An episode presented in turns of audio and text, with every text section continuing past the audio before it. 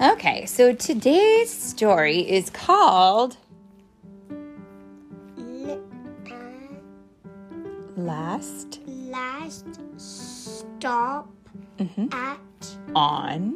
on Market Street.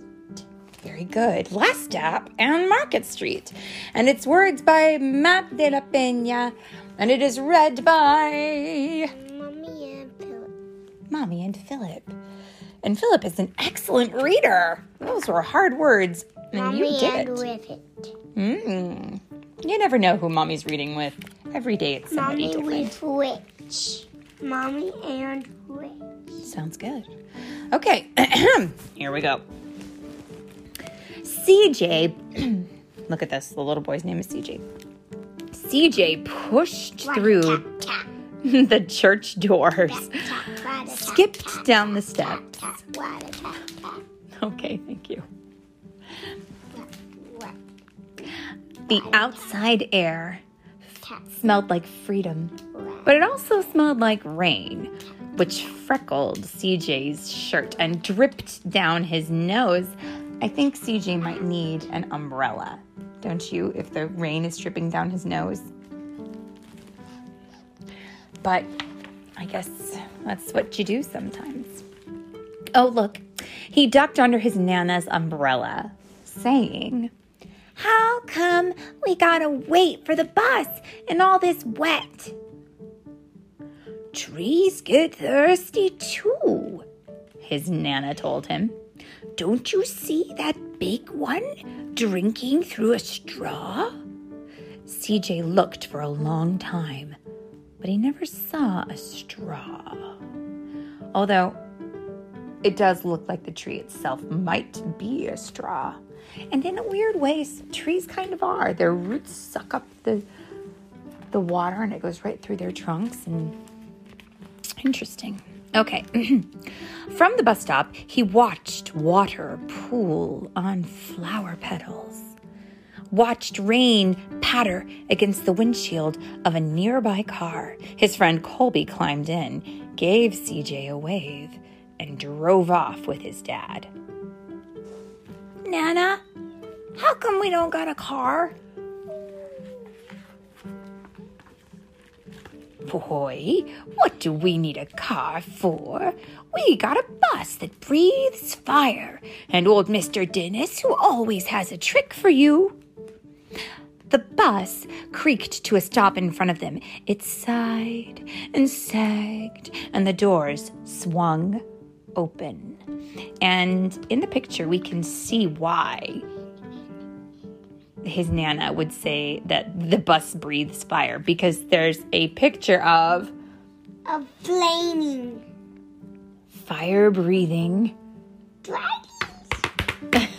oh dear, watch out. Only it's just a picture. It's not on on the side of the bus. It's not that the bus is actually a dragon, I don't think. Okay. What's this I see? Mr. Dennis asked. He pulled a coin from behind CJ's ear, placed it in his palm. Nana What's a palm? the palm of your hand is the center of your hand. If you hold your hand out in front of you and you look down, there's a big space right in the middle of your hand that your fingers are attached to. That is called your palm. It's kind of the part of your hand that um, you can hold things in and put things in. Nana laughed her deep laugh and pushed CJ along. I would like to know how he had a coin behind his ear. That's amazing. They sat right up front. The man across the way was tuning a guitar. An old woman with curlers had butterflies in a jar. Nana gave everyone a great big smile and said, Good afternoon. She made sure CJ did the same. See, that's good to be polite and friendly. The bus. Mm-hmm. The bus lurched forward and stopped. Lurched forward and stopped. Nana hummed as she knit. How come we always gotta go here after church? CJ said. Miguel and Colby never have to go nowhere. I feel sorry for those boys, she told him. They'll never get a chance to meet Bobo or the Sunglass Man. And I hear Trixie got herself a brand new hat. CJ stared out the window, feeling sorry for himself. He watched cars zip by on others on either side. Watched a group of boys hop curbs on bikes. A man climbed on board with a spotted dog. CJ gave up his seat. How come that man can't see? Boy, what do you know about seeing? Nana told him. Some people watch the world with their ears. That's a fact. Their noses, too, the man said, sniffing at the air. That's a mighty fine perfume you're wearing today, ma'am.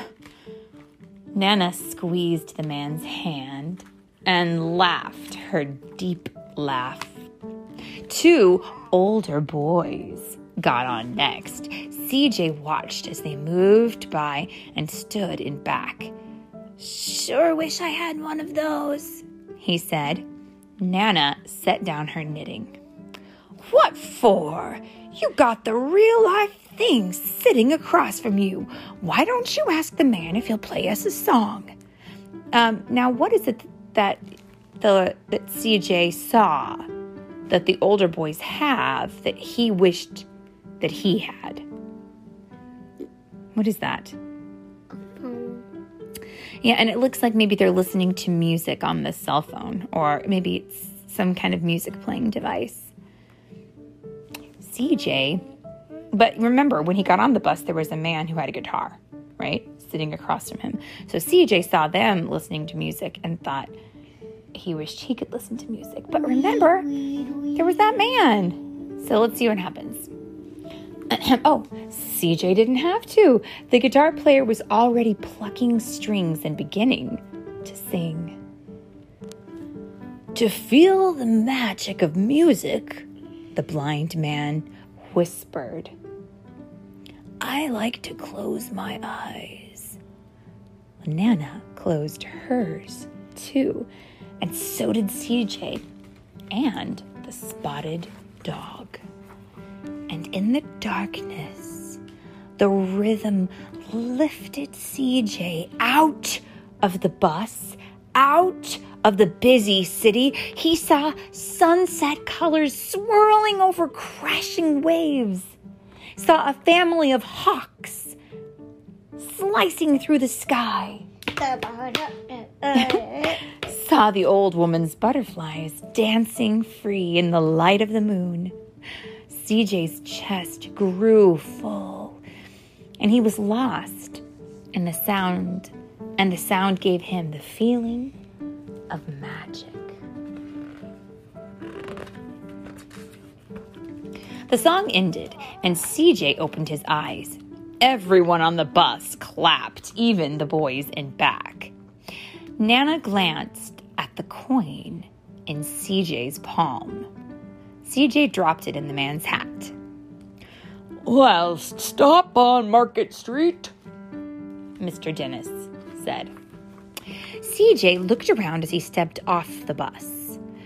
Crumbling sidewalks and broken down doors, graffiti tagged windows, and boarded up stores. He reached for his Nana's hand. How come it's always so dirty over here? She smiled and pointed to the sky. Sometimes, when you're surrounded by dirt, CJ, you're a better witness for what's beautiful.